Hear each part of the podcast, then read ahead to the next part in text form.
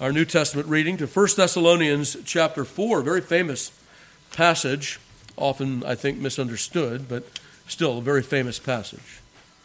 1 Thessalonians chapter 4, verse 1.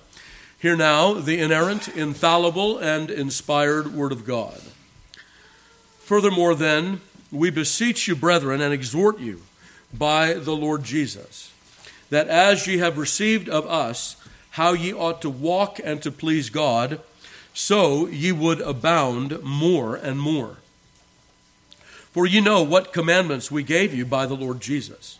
For this is the will of God, even your sanctification, that ye should abstain from fornication, that every one of you should know how to possess his vessel in sanctification and honor, not in the lust of concupiscence even as the Gentiles which know not God, that no man go beyond and defraud his brother in any matter, because that the Lord is the avenger of all such, as we also have forewarned you and testified.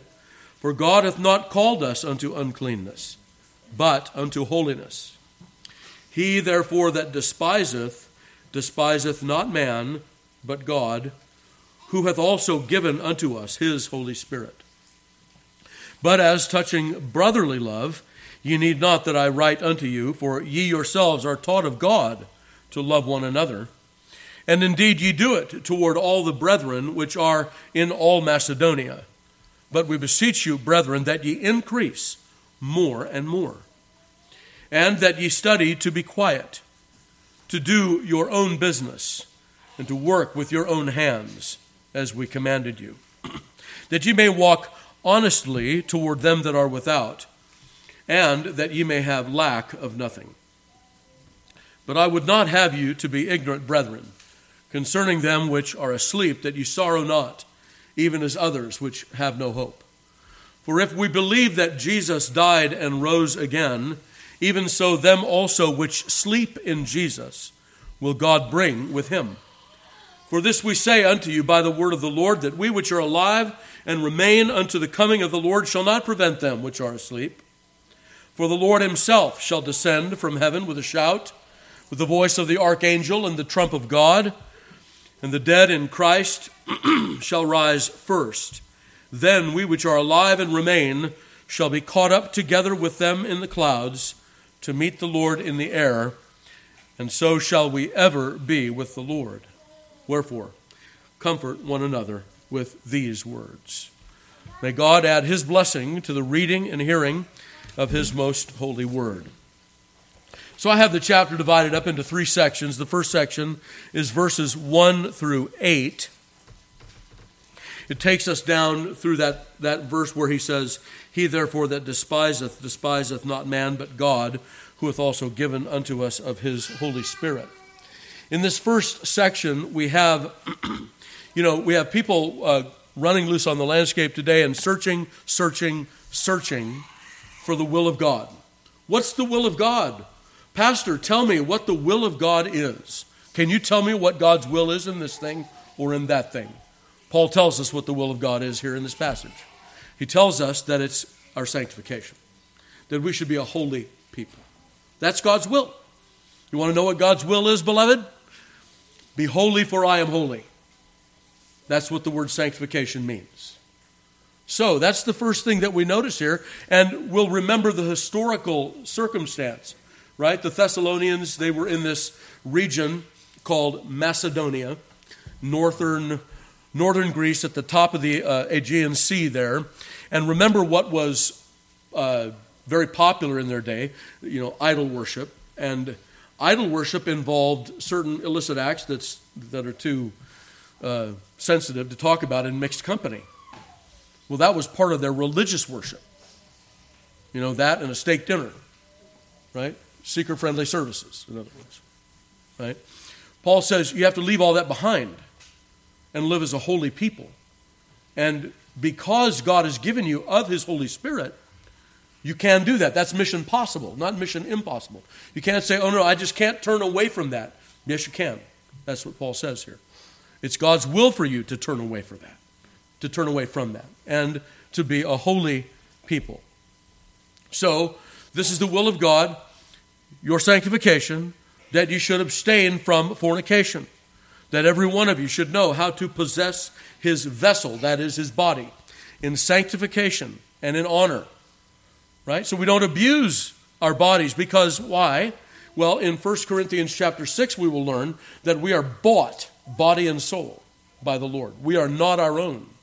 We're bought with a price.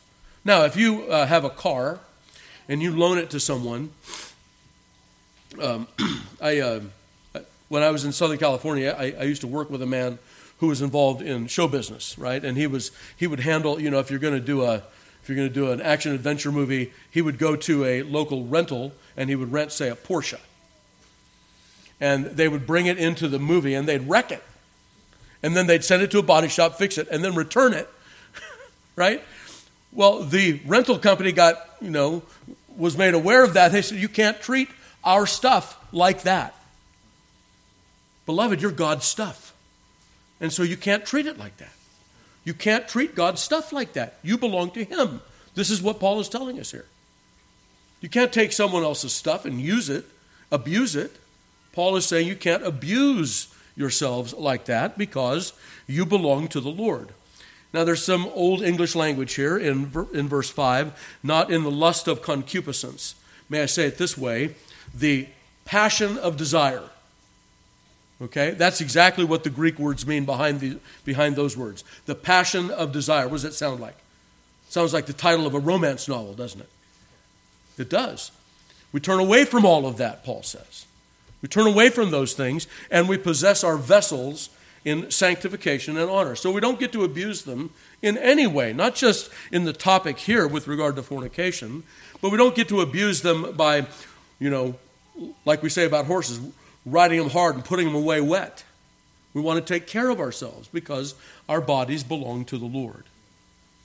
Right? Now, we don't want, want to make our bodies our idols, and there's, a, there's an entire industry for that today.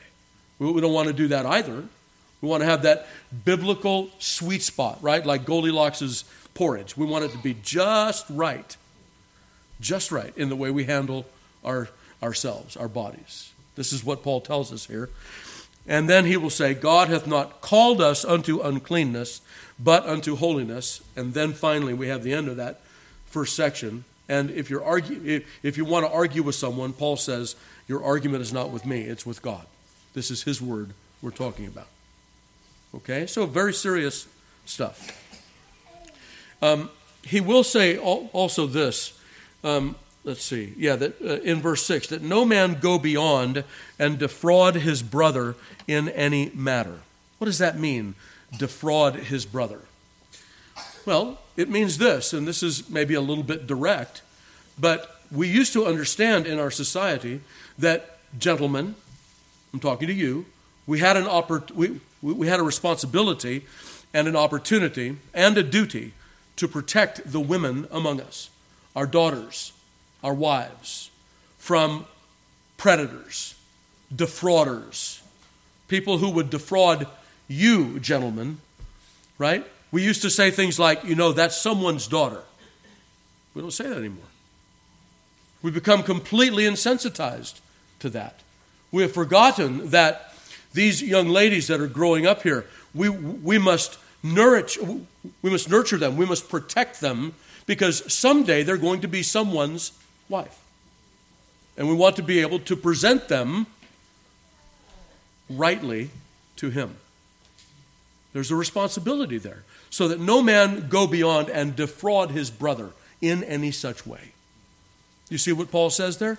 And it's not just Paul that's saying that you know, oh, Pastor Riddell, that's old fashioned. That doesn't apply any, anymore in our modern age. Women are liberated from that patriarchy. Again, your argument is not with Pastor Todd, your argument is with God. Okay? So let's hear what God says on that. Secondly, then we move to, the, to this section as touching brotherly love. Notice how Paul goes from illicit love to brotherly love. Now we have a really good example. Now we're going to talk about brotherly love. And I don't need to write anything to you. You're taught that of God. That is something that when you receive the Spirit of God, you, you learn, if you will, natively, intrinsically, how to love one another, how to serve one another. What is true love, right? Another song, right? I want to know what love is. Love is sacrificial and love is redemptive, right? Not I love you because you give me the, the right stuff. That's not love. That's just wanting what you want. Love is when you sacrifice, when you give up, and that on behalf of someone else's redemption, sanctification, holiness. When you're willing to tell them the truth when it's hard, you speak the truth in love one to another, even though it's hard. Let the righteous smite me. It shall not break my head, it shall be a pleasant oil, David writes in Psalm 141. All right, and then that you study to be quiet. Oh, sorry, before we do that, notice in verse 10, this is the second time Paul said this in this passage. There is a more and more aspect to our doing this. You do it now, but do it more and more. We want the, these things not to be static, but on the increase. All the good that God requires of us, beloved, we're never finished in this life. We want always to be advancing more and more over and again. All right, so now verse 11. Uh, this is one of those pieces of advice that you wish was that you could give to everybody, right? That you study to be quiet, do your own business, work with your own hands, as we commanded you, that you may walk honestly toward them that are without, and that you may have lack of nothing. Oh, we've forgotten that old, what we used to call the Puritan work ethic, right? That you study to be quiet. You're not out there in the street parading everything that you do. No, you're quietly going about your labor, quietly going about your business. You're, you're bringing excellence and diligence and spirituality to all of the labor that God has put into your hands. And God is rewarding you for that, in that you will have need of nothing and you'll walk honestly toward them that are outside the church. You'll set that good example in a day when the shrill voices tend to rule the public square. Let's not forget that, that we don't want to descend into being shrill with them. You know what will overcome the shrill voices of this age? Exactly this right here. Continuing on in your labor. Make sure it's diligent labor and make sure it's comprehensive labor. Labor with regard to the public square as well as your private enterprise. But do that in such a way that follows after godliness. And then finally, verses 13 through 18, the most famous portion of this passage, I would imagine. Um, eschatology is a, is a complex topic, and I think that in the last 150, 175 years, it's been made more complex than it has to be. Uh, I, I, I think that the Bible teaches one general resurrection at the end of the ages. That at that same time, that everything happens at once. That we don't separate people, we don't separate uh, years. It's not seven years, three and a half years, up, down, left, and right. It's not any of that stuff. I think eschatology, biblically speaking, is very, very simple. This estate that we live in today lives with its, its relative uniformity of course, there are advances, and we'll talk about those later in the taking of vows, but in relative uniformity until the end of days. And when the Lord has, has caused that last elect soul on earth that he has called from the foundation of the world to hear the gospel and be saved, when they come to faith in Jesus Christ, then the end will come when the, when the redemptive purposes of God are complete in Christ. And Christ will then return at that time, and with him all the saints that had gone on before him. And then what will happen is their bodies will rise up out of the dead, uh, out of the graves, and they will be reunited to their souls. And then those who remain alive will be gathered together with those in the clouds. And then we will all come to earth together and Christ will, will, will usher in what is called the last age, beginning with the general judgment. It all happens pretty much at the same time. There's no seven year separation, two or three resurrections, a coming back down, a going back up, uh, a mixed multitude of, of glorified human beings and non glorified people living on the earth at the same time. None of that. None of that silliness and confusion. It's simply, and when we get to Second Thessalonians chapter 1, this will become even clearer because when Christ returns, he comes to do two things. And you can read this if you want this afternoon in Second Thessalonians chapter 1. He comes to do two things. The first thing that he does is to bring judgment upon all of those who have, who have denied him and harmed his people. And secondly, he comes to be admired in all of his saints. And we will receive rest with him at that time. So let's demystify eschatology. Let's just sweep all of that confusion away. And let's remember that, that at the end of days, Christ will return. There is no rapture and then return. Everything happens at the same time. The judgment is ushered in, and then that, that renewed heaven and earth are put into their eternal estate. And the righteous will shine as the sun, it tells us in Daniel chapter 12. All right, well, that brings, uh, oh, before we come to an end of this passage, I, I just want to say one more thing. This is not fairy tale or myth. This same Jesus, the angel told the angel told the disciples. You remember what happened, right? In Acts chapter one, Jesus is talking with them, and while he's talking, whoosh, up he goes into heaven. And the, and the disciples, they're standing there, and they watch him go. And then the, the, the way Dr. Luke writes it, it's like they're just kind of getting a crick in their neck. They're just waiting for him to come right back down. And the angel appears to them and says, You Men of Galilee, why do you stand gazing into heaven? This same Jesus, which has gone into heaven, he'll come in the same way that he's gone into heaven. He'll, he will return. There is a return of Christ, beloved.